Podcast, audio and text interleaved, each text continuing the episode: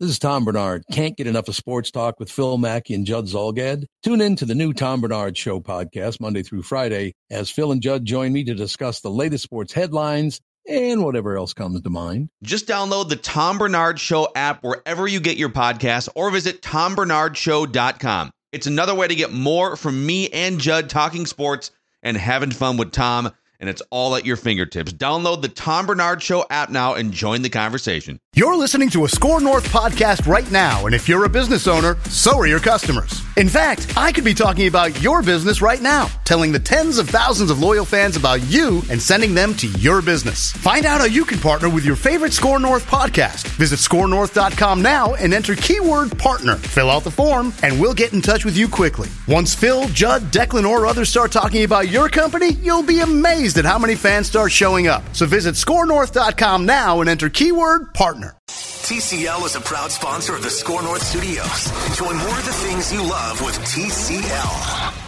Hockey, yeah, yeah. My favorite. It's Judd's Hockey Show.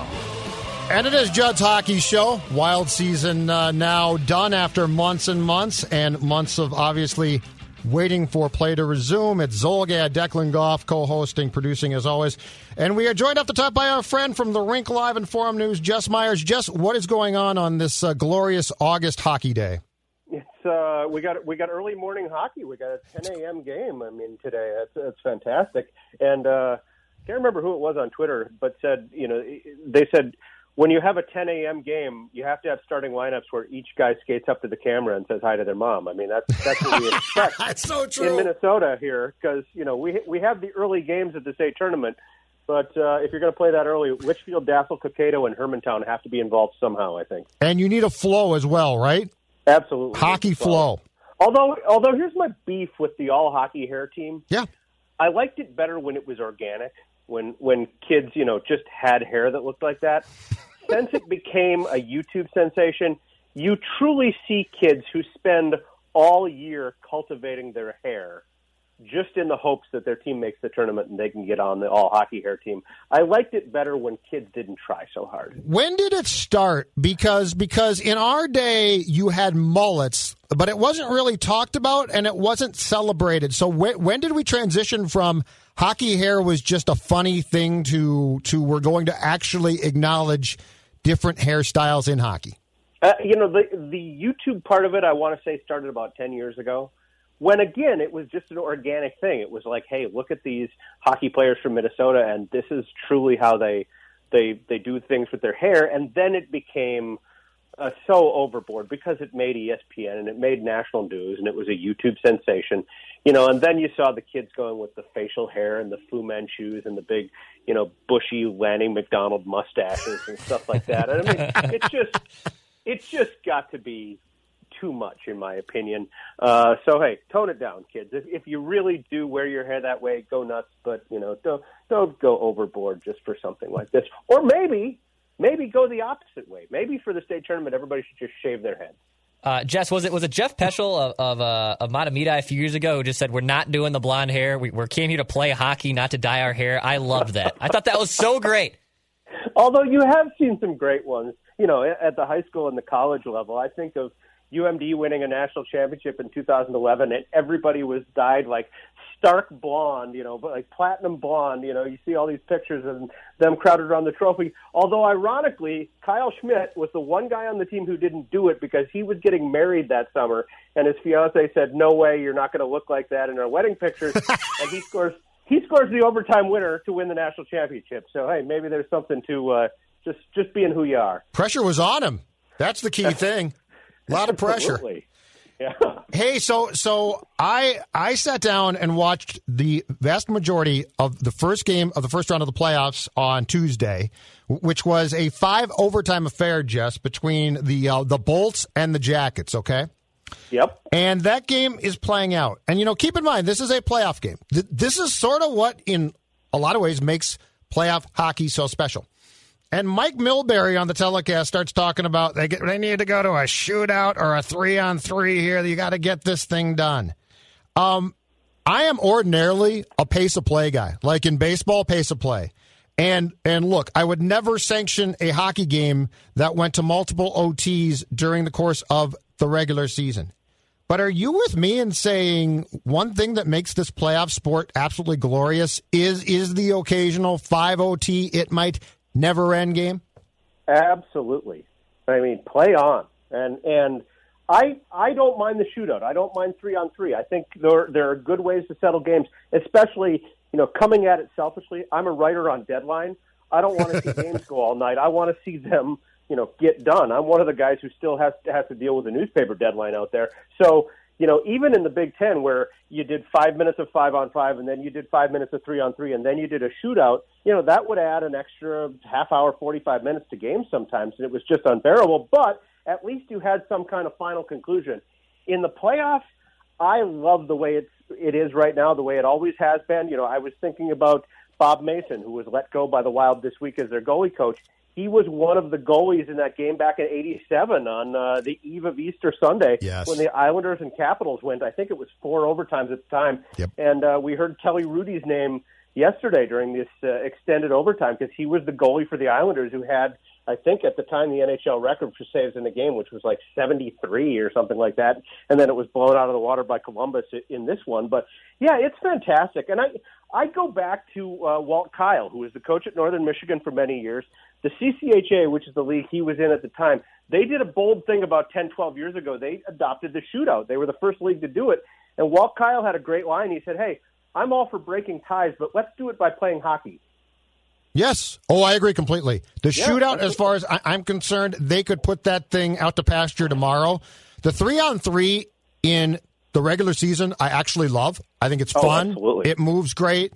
Uh, but but it resembles the game itself. The shootout is in no way, shape, or form about the game. So so if you did, if you did away with the shootout and found a way to have the three on three decide games, I'd be fine there. But to hear a guy, you know, and I get it, Milbury's old and crusty. I, I totally get that. But to hear him, you know, say, "Well, we got to end these things." No, what one of the things that makes that sport so special is we get to the playoffs, and ordinarily it's in the spring. This time it's in uh, August, but we get to the playoffs and we get a game like that, and you literally think to yourself, "This thing might not end," and in that case, it's the fun of the sport. Absolutely, absolutely. And I will say this too for the for the people who don't like shootouts, and I get it. You know, it's it's a it's a different You're game. talking to one. You Yep. know, I, I hear basketball people say, "Oh, hockey's an abomination because you have this skill contest where it's just one guy shooting on the goalie to determine who wins a game." Um, basketball folks, have you heard of free throws? is, is that is that term come do you up know? at all? Do do you know what I hate? I one of the reasons, Jess, why I hate the shootout so much. I hate how it's become basically a moves contest. The dipsy Right. doodle BS. Yep. You know, you know, when we were kids, and, and the occasional penalty shot came up, which by the way used to be incredibly exciting. Now it's not as much because of the uh, shootout itself. But when we were kids, and you got the occasional uh, guy got tripped on a breakaway, and the official would point to center ice. One of the rules, as far as I recall, was you absolutely positively had to keep the puck moving towards the goal in your route to the goal. And now you got like Patrick Kane goes into like the sixth row and he dances from the sixth row back to the blue line, back to the other 18th row. It's uh, enough. Just make your move and shoot the bleeping puck. I agree with you. And hey, since you brought it up, we, I think we got to talk about Mike Milbury, don't we? Sure, go ahead. Don't, you know, you know how sometimes guys are put in tough situations and they rise to the occasion. And I'm going to give a shout out to to somebody at another station, but Mike Max a couple months ago during all the unrest in Minneapolis, Yes. rose to the occasion, did a fantastic Amen. job. We are seeing the opposite with Mike Milbury in this playoff season. I mean, he just really seems like he's off his game, and he's been a valuable contributor to hockey broadcasts for a long time. You know, he was a coach. He was part of that whole Islanders fiasco in the '90s where they got sold to a guy with no money. He was their coach through all that. You talk about a guy who's seen it all, done it all in hockey, but man, he just seems to have lost his fastball this year. He's been saying, you know, some controversial stuff. He's been saying some stuff that's way off base. And then to top it all off, he puts a tweet out last night of the CN Tower in Toronto, and he says the Space Needle is all lit up in honor of the game. It's like, dude, you're not in Seattle yet. The Kraken bust him quickly. The Seattle Kraken bust him real quick, and they should Yeah. have for that. Yep. And and you know the one thing he said that really got the ire up of people around these parts is you know he said uh, if you follow women's hockey at the college level, you used to playing games with no fans. It's like, hey, come on. You know, you you can say that in some places. You can't say that in Minnesota. You No. can't say that in Wisconsin. You can't say that on a lot of places on the East Coast where women's college hockey is a really big deal and the and the fans turn out for those games. Why is he working? Why is he working games? Like the studio work, I guess I sort of get, but why why is he being put on? It, it, it seems like a pretty large amount of games from uh, the Toronto bubble. That's what I don't get. I mean, they've got people that know the sport, like Patrick Sharp. Stick him on games. He knows the Patrick game. Sharp has been excellent. He's Anson good. Carter has been uh, has been yeah, fantastic. Anson Carter.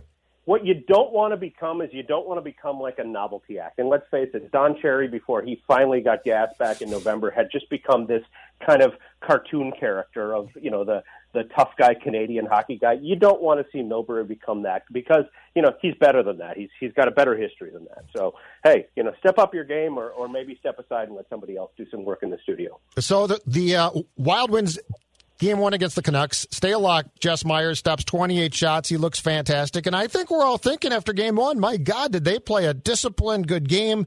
The, the Canucks, at least in that game in particular, looked like the stage might have been slightly too big for them. Uh, I think we all came away from game one thinking the Wild's got a chance here. It's a quick, you know, t- two more wins. It's a uh, best three of five. And then they lose game two, game three, and have as many of a two goal lead, I believe, in game four and fall on Friday, 11 seconds into OT. That's a long way of asking you what were your takeaways from um, a, a brief uh, endeavor back into the 2019 20 season for the Minnesota Wild? You know, it's so weird to think how much we saw just in a, in a four game playoff series.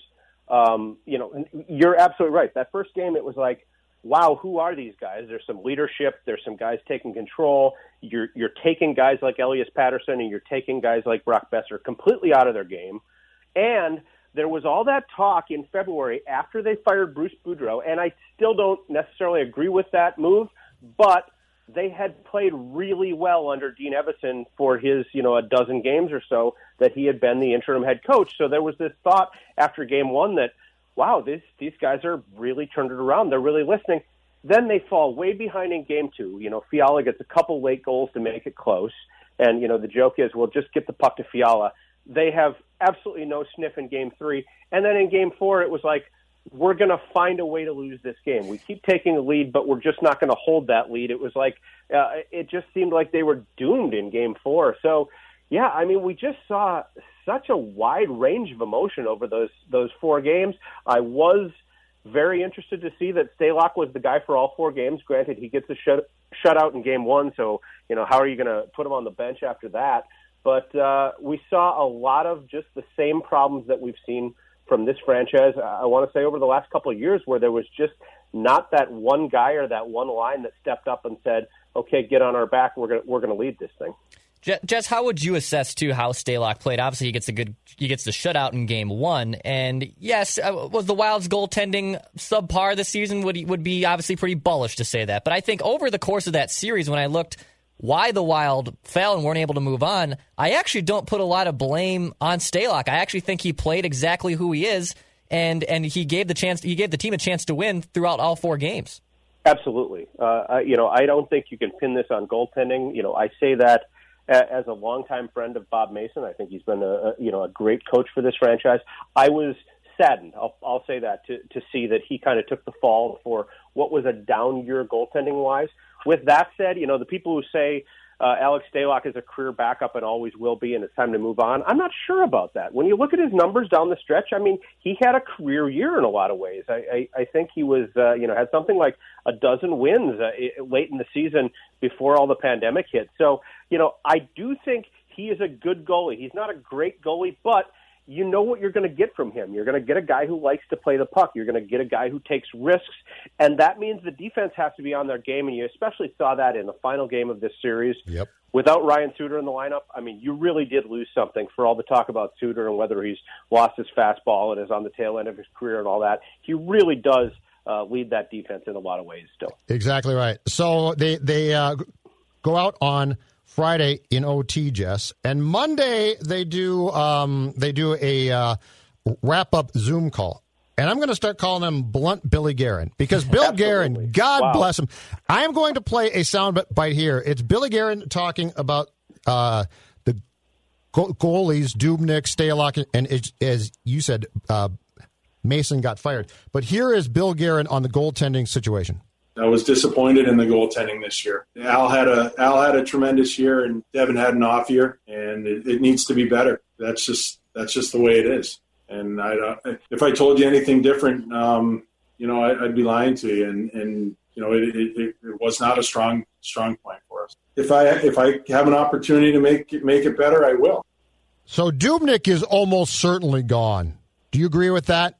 I, I do agree with that, although mm-hmm. later in the call they asked about buying out players. They didn't specifically, I don't think, say Dubnyk, but right. Dubnyk is the one that you would need to buy out because he's still part of that, you know, uh, six-year contract or whatever it is. And I think that pays him around six million a year. So you would have to buy him out. We saw Chuck Fletcher do that a couple of years ago with Thomas Vanek. So they've done it in the past. But Guerin came right out and said, I don't like buyouts. I don't like paying guys to play for other teams. So he said that's a last resort with that said, I think they're going to hit that last resort. I think if they're going to uh, not have Dubnyk on the roster, they're going to have to buy him out because I don't think there are a lot of teams out there that are going to look for him in a trade. Mm-hmm. Although I did hear some joking already that you know maybe you trade him straight up for Henrik Lundqvist because you know he seems to be on the way out in New York now, and, and you know, no, who, who no, knows, thank you, know. at this point. Uh, you know, and, and at this point, Henrik Lundqvist is kind of like the Vikings bringing in all these aging quarterbacks. Yes. I think you know, just just some some guy that's a cool name on the tail end of his career, and you know, he'd get get a couple fans excited and buy a couple jerseys, and that'll be about it. Yeah, no, the, yeah. At, at this point in time, I probably now if I was them going into when the uh, 2020-21 season does start, I'm probably going into it with Kaapo and Stalock, and I'm going to give Kaapo every chance here. I do think that that's the one thing, and, and I said this continually uh, going up to the qualifying round, and I wasn't surprised that the Wild didn't do it. But I would have given Kaapo some type of shot there because I think the most important starting point is is he your goaltender – you know, for the next five years. And, and I, I, get that guys don't, you know, play like they used to. And so there would have to be a second guy like a Stalock, Jess. Uh, but I think there's a real chance here that if Kaapo gets the shot, he's going to succeed.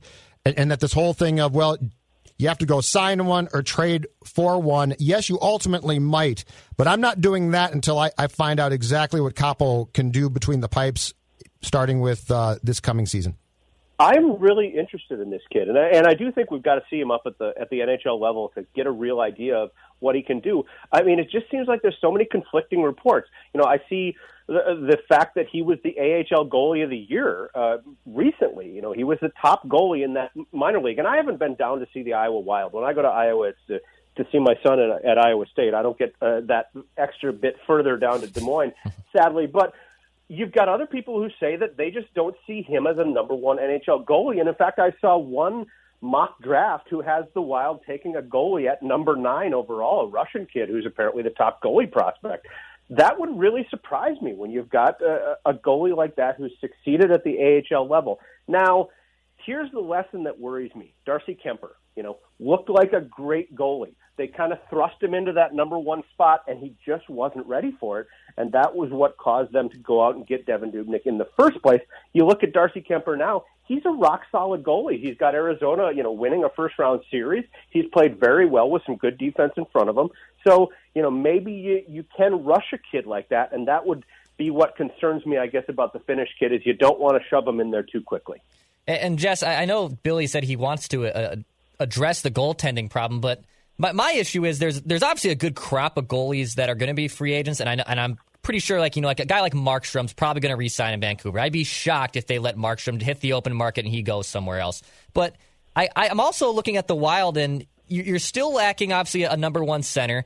If if you're going to make a trade, you're going to have to get rid of someone on defense. I, am kind of of the belief if you're going to address the goaltending, make sure all the pieces of the puzzle are in place before then, instead of you know reaching for someone, signing them to a long term contract. I mean, look at Florida last year with uh, with Bob. I mean, he was awful, and they're locked into that contract for six or seven more years. So, it, it, I, yes, address the goaltending issue, but but I would hope to God you don't lock in someone for a long term contract and put yourself more in salary cap hell.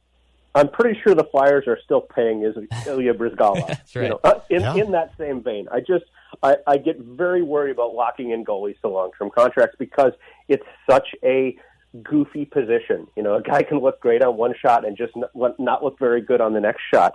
And you know, you, you take a big risk when you put a goalie in a long-term position like that. Uh, so I think you're absolutely right. I, you know, number one priority, I think if you're if you're Bill Guerin is go find yourself a number one center, and he talked about that. You know, he said teams don't don't trade their top centers. In So fact, Jess, yep. here is Blunt Bill on, on that very topic.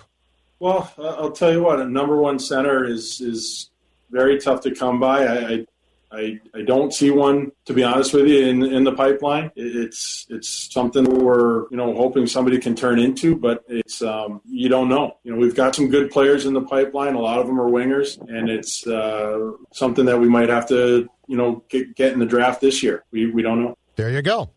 Yep. Yep, straight up. And uh, you know, it's funny that he talks about his pipeline, and there's just not that guy there. Uh, one of the more telling comments I heard as part of the playoff coverage, uh, Mike Rupp on NHL Network said of the eight teams in the draft lottery, he said seven of them have what can be considered up and coming rosters. The one that does not is the Minnesota Wild. So that's kind of the thousand foot view of where this franchise is. That there's not, you know, even even a team like Chicago, which you know surprised a lot of people and has not made the playoffs for the last couple of years, but is now you know doing at least a little better in the playoffs. You look at all the youth that they've got in their pipeline, and there's this idea that yep, there's hope in Chicago that they can turn things around pretty quickly. I don't know how the cupboard got uh, to be considered that bare in Minnesota that quickly, especially when you have guys like you know the Finnish goalie, and you've got guys like uh, Sam Anas, who's, who's done so much good stuff down in Iowa. You've got the Russian kid coming in. It does seem like there is a bit of an influx of young talent, but I did get the sense from Guerin that he's maybe willing to blow it up a little bit and, and kind of uh, restart and move beyond this this nucleus of Parise and Suter that you know was supposed to be the the thing that led this team to the next level and just hasn't. So uh, Fiala or Kaprizov, or both, ideally, need someone to get them the puck consistently because they're both going to be, I think, if this all works out as planned, uh, dynamic players, right, Jess? Absolutely. So, so tell me this. Because this is going to hurt, and you're going to have to do something that you don't want to do, but it's the only way to try and even get a player who could qualify as being um, positioned to take this job. What is your your plan in, in the coming months before we start the 2021 campaign to get a number one center who might not be going to the Hall of Fame, uh, but who you look at and say, okay, you know what? Clearly, it's an upgrade, and if we put him with Fiala and Kaprizov or both, you're going to see a payoff. What is your plan to work that potential trade? here's what you've got if you're Bill Guerin. You've got a couple of things you can bargain with. Number one, you've got three defensemen, I think, that would be attractive in trades. You've got Matt Dumba, you've got Jared Spurgeon, and, you know, Bruce Boudreau said not too long ago, everybody in the league would like to have Jared Spurgeon on their team. And you've also got Jonas Brodin. Um, not as much offensive upside, but a good, solid, basic, you know, stay back there, do his thing kind of defenseman. You've got all three of those guys that I think would be attractive as trade bait. And as a result of the Jason Zucker trade, you've got an extra number one pick sitting out there. Could be this year, could be next year, but you've got Pittsburgh's number one uh, sitting out there that you could potentially move as well. So you've got some bargaining chips. I think you're going to have to move one of those defensemen, maybe package it with that first round pick that you got from Pittsburgh, and get a true number one center. Jess, if you were, if you had to, you had to part with one of these young kids, I, don't think Joel Eriksson Ek going anywhere just because you have you have don't have any centers. But I, I thought Luke Kunin played very well in the playoff series, and, and I and I see a lot of good things in his game. But Jordan Greenway, although his size is there, and, and there, when you notice him, he's having a good game, and when he's unnoticeable, he's a ghost, and he can go in that Charlie Coyle funk where, man, if his size is there all the time, he can be a force, but he can disappear for odds on ends too. Do, do you think that if you were to sweeten the deal? to get a number one center that you probably would have to part with one of those young guys to kind of put you over the top to get that trade completed?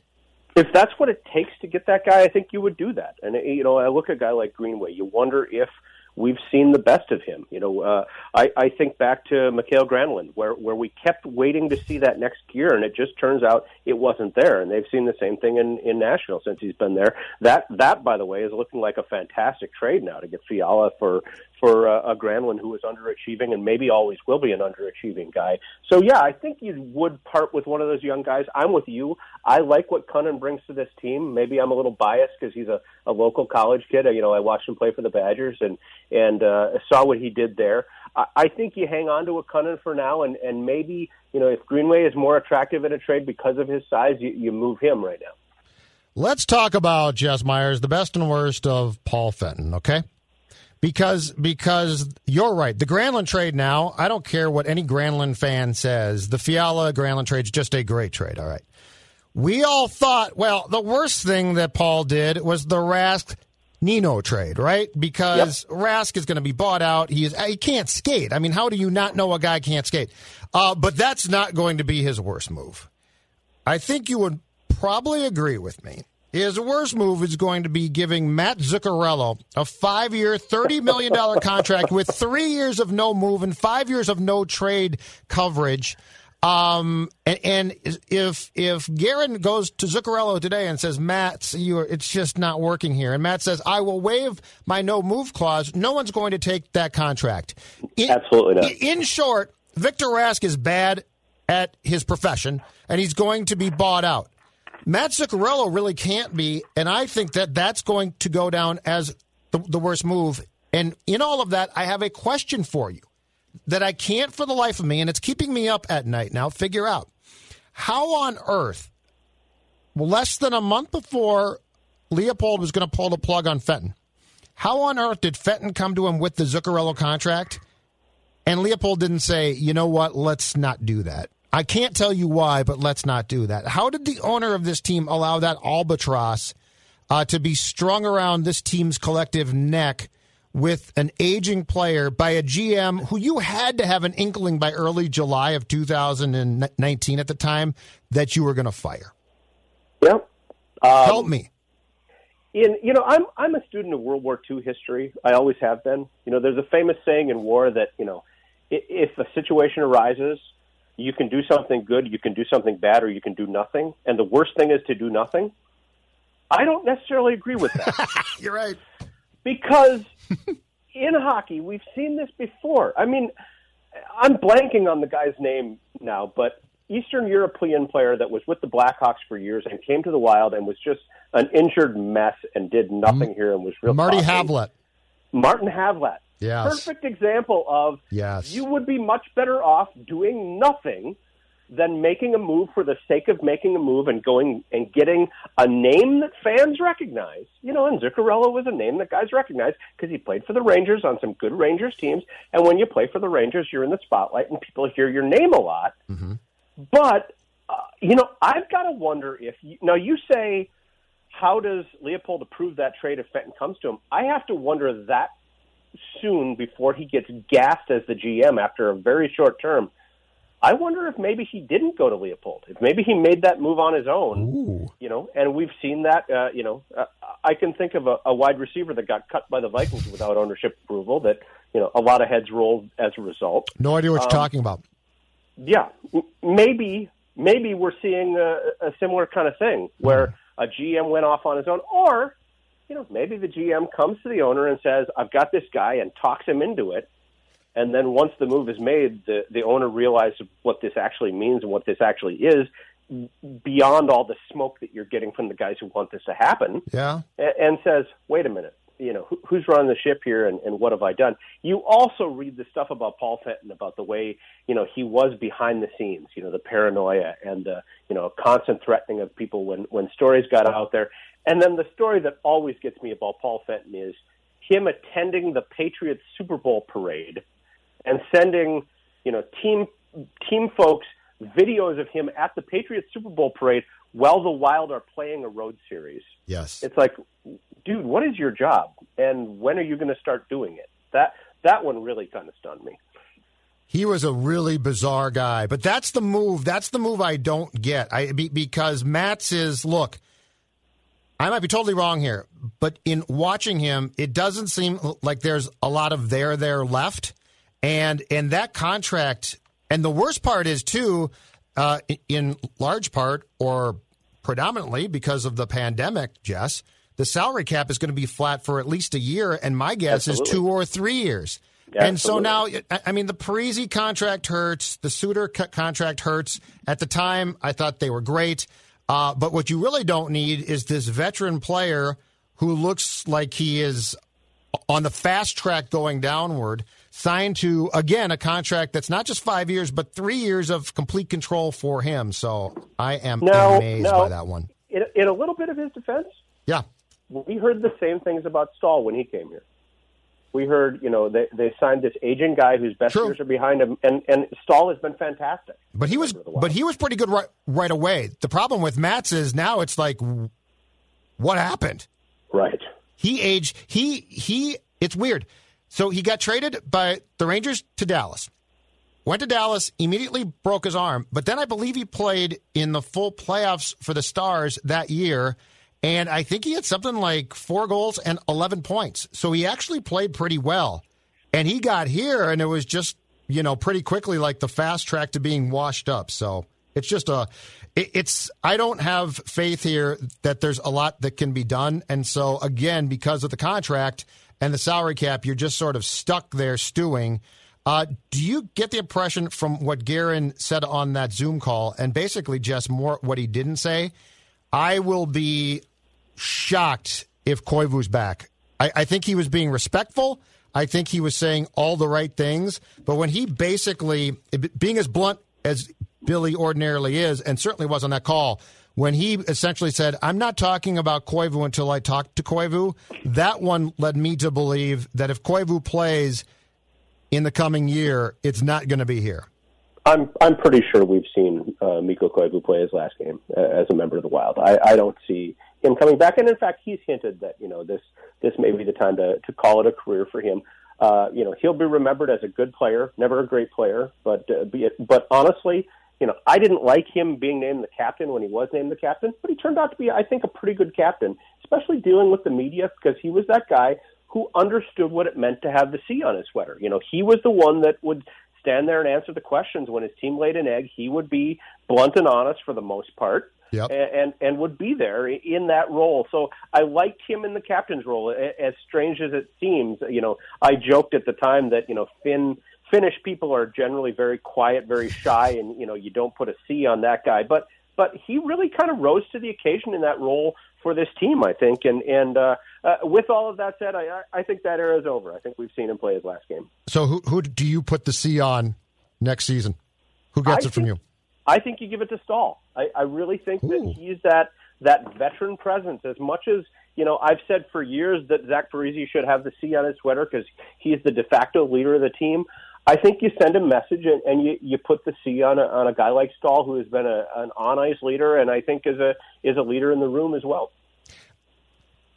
Do you agree with me, Jess Myers? I, I think there's a good chance, and I don't, I don't know it's going to work because teams are going to be uh, so far up against the salary cap now. But I think there is a real chance that Bill Guerin takes another swing at trying to trade Zach. And I think Zach, if he could go to the right team and be on a third line with a cu- uh, cup competitive team, would accept it. I think that Suter would say, no, I'm staying here. Um, but I'm not going to be surprised if at some point in time in the coming months we hear at least rumblings that there are trade discussions involving Zach. Because I do think that Bill came so close to uh, trading him at the deadline, and obviously that deal fell through. That uh, that's one when Bill talks about sort of changing things here. That's one that's not going to surprise me if he at least takes another attempt uh, to move Zach to a contending team. Absolutely, I, I absolutely agree with you. I think uh, you know there's going to have the, have to be that conversation with Parise and say, hey, you know, if if we can move you to someplace where you can take another shot at a cup, are you willing to do it? I think you know he was probably willing to do that at the trade line. line Zach, I'm talking about, was willing to be moved. Yep. And let me say this about about Parise and Suter because I think about this every summer. Um, it's now been eight years since the the big splash since they came here. And the one thing I always think about, you know, I, I I think on ice they've both been great contributors when they've been healthy. I think they've probably done everything you can ask of them as players on the ice. But the one place I think, uh, you know, if and when this era of those two on the Minnesota Wild comes to an end, the one thing that sticks in my head, I was at that introductory press conference where, you know, the, the lobby of Xcel Energy Yes. Was packed and it was, you know, this new era in Minnesota sports. Um, and the one thing I remember hearing from Parise after the, the formal press conference, just talking to him one on one, he said, you know, this is not only about what we're going to do on the ice. This is about Ryan and I being recruiters You know, making sure that the top free agents in the NHL know about Minnesota. They know about the fan base here. They know about what we're building here. And, you know, we have the connections essentially, he said, and I'm paraphrasing this, but he said, you know, with our friends around the NHL, we can go to them and say, "Hey, this is the place you want to play. Look at look at how the the passion for hockey here. Look at the arena here. Look at you know what we're building on the ice." It seemed to be this idea that you know, not only did the Wild get those two guys, but this was going to be the start of this pipeline coming to Minnesota of the top talent in the NHL, the top free agents out there saying, this is a place I want to be. I want to be part of that fun. I want to be part of the sellout crowds every night. That just never happened. It just never materialized. You know, when. Why when do you think, Jess? I, Why? I don't know. That's that's It's a that's great point. great mystery. I'll, I'll I'll be I'll be frank and honest and say I don't know. You know, if it's a salary cap issue or if it was an idea where you know if you come to Minnesota, you're you're coming to play for Zach Parise's team. You're never going to be the spotlight guy. You know, it's it's it's one of those interesting things.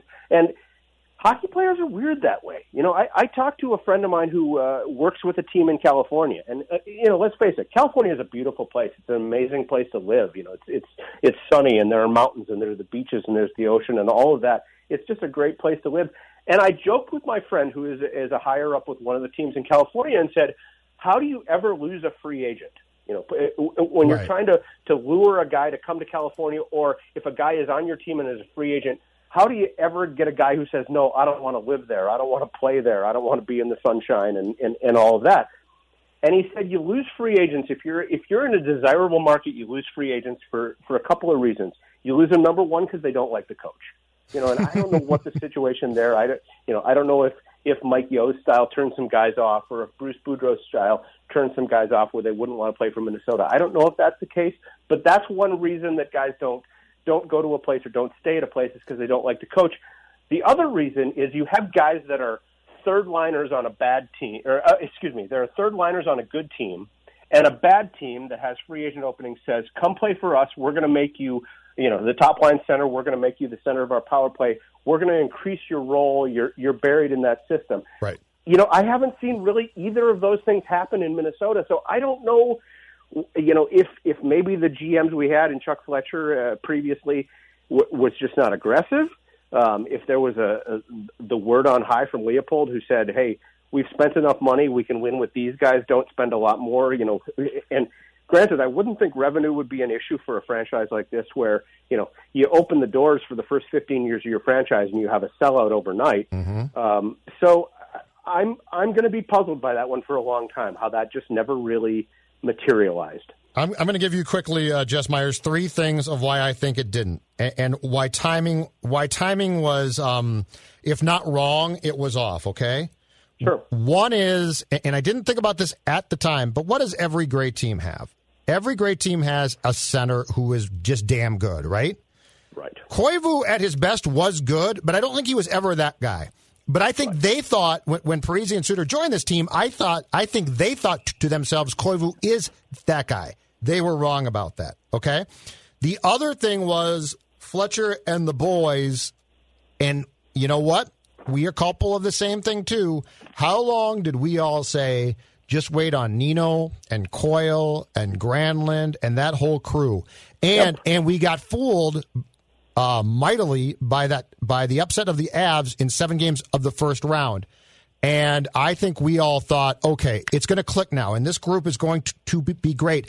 And in fact, not only did they not prove to be great, but the locker room was sort of this might be too strong, but in some ways it was disintegrating. It was not great. And, and so on and off the ice, I think issues developed that were not diagnosed in time. And then I'm going to give you my last theory about this.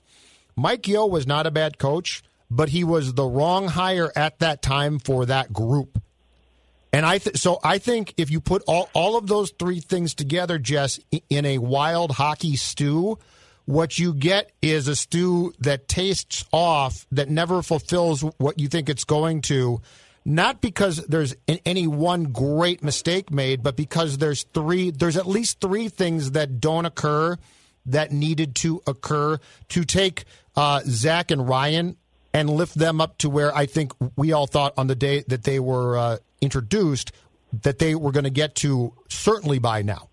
This is going back nine years, but I will defend the hiring of Mike Yeo as odd as it seemed at the time. Now, in college football, they say when you fire a coach, you always go out and hire the opposite, right? So when, when you get rid of Glen Mason, who was the button-down suit and tie wearing guy and, and very calm, you went out and got the rah rah guy in Tim Brewster. You, you you hired the opposite of what you had before. They had a young, potentially up and coming coach in Todd Richards. Yep. They fired him, and they went out and hired exactly the same thing in Mike Yeo. Yes. But I liked the hire at the time because he had been with the minor league system, he had had success, and he knew all these young guys coming up. They had already played for him, so there was no adjustment to his style when they got to the wild level. You know, it worked for a while. They ran into that horrible stretch in February where they just couldn't win a hockey game, and you know it forced the Wild's hand, and they had to fire Yeo. Mm-hmm. He went on to St. Louis. He did some pretty good things there for a little while, upset the Wild in the playoff series uh, you know, not not so long ago in St. Louis. So I liked Mike Yeo. I liked the hire at the time, as unorthodox as it seemed. But I think you're onto something with your your three theories of what went wrong. You know, they always say in a plane crash, it's never one big thing that causes the plane crash. It's a bunch of little things that add up. And I think you may be on the right track that you had just these little incremental things that didn't quite work and and that led to this not working but but you're absolutely right in the idea that you know, in in 2013 and 2014, we thought we had this perfect mix of veterans like Vanek and Parise and Suter, and then the young guys, the Nino Niederreiters and the Mikael Granlunds, who was taking a long time, but man, you could see that potential and what a great player he was going to be, and it just never really seemed to materialize like we had hoped. Jason Zucker became became a very good player, and you know, got them a top round draft pick when they traded him uh, just not too long ago, mm-hmm. but you know, he was never going to be that team leader. He was never going to be that number one center that that you put uh, you put the C on and and led your team. And it's funny you mentioned Koivu in that in that regard because I remember before Suter and Parise came to the Wild, I remember reading a piece. It might have been on ESPN.com where it ranked the 100 top players in the NHL, like like 100 through number one. I think number one was Sid Crosby at the time. I remember reading through it and the Wild had one player on the list, one player in the top 100 in the NHL. It was Mikko Koivu, and I think he was ranked like 97th at the time. Wow! And I thought, you know, that was the reputation of the Wild as as a franchise was just, you know, a bunch of you know middle of the road guys who were going to do what they were going to do. Parise and Suter gave them what were considered superstars for the first time, but it just turned out that they couldn't do it alone. Great stuff, sir. Thank you. Always good to talk hockey, even if it's uh, a rainy day in August. You too. Talk to you later. Bye bye. Take care, guys. And that concludes Judd's Hockey Show with Declan. That was uh, Jess Myers. Check out his stuff at the Rink Live and um, Forum News as well. We'll talk to you soon. Fast shoot score. Your dog is more than just your bestie with the cutest face ever. Get to know them on a genetic level with Embark Vet.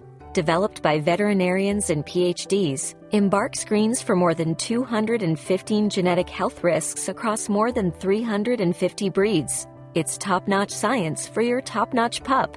Go to embarkvet.com and use promo code DNA, that's DNA, to get $60 off an Embark Breed and Health Kit or Purebred Kit with free shipping. That's promo code DNA to save today.